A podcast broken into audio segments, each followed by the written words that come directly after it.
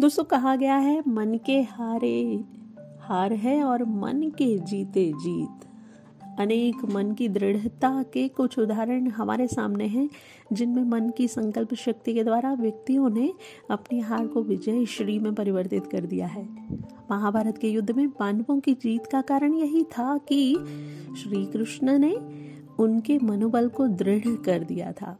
नचिकेता ने न केवल मृत्यु को पराजित किया, अपितु यमराज ने अपनी इच्छा अनुसार वरदान भी प्राप्त किए। दोस्तों, सावित्री के मन में यमराज के सामने भी हार नहीं मानी और अंत में अपने पति को मृत्यु के मुख से निकाल लेने में उसने सफलता प्राप्त की।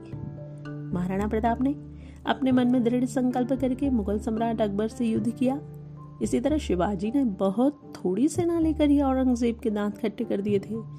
दोस्तों द्वितीय विश्व युद्ध में अमेरिका द्वारा किए गए अणुबम के विस्फोट ने जापान को पूरी तरह बर्बाद कर दिया था, परंतु अपने मनोबल की दृढ़ता के कारण आज वही जापान विश्व के गिने चुने शक्ति संपन्न देशों में से एक है।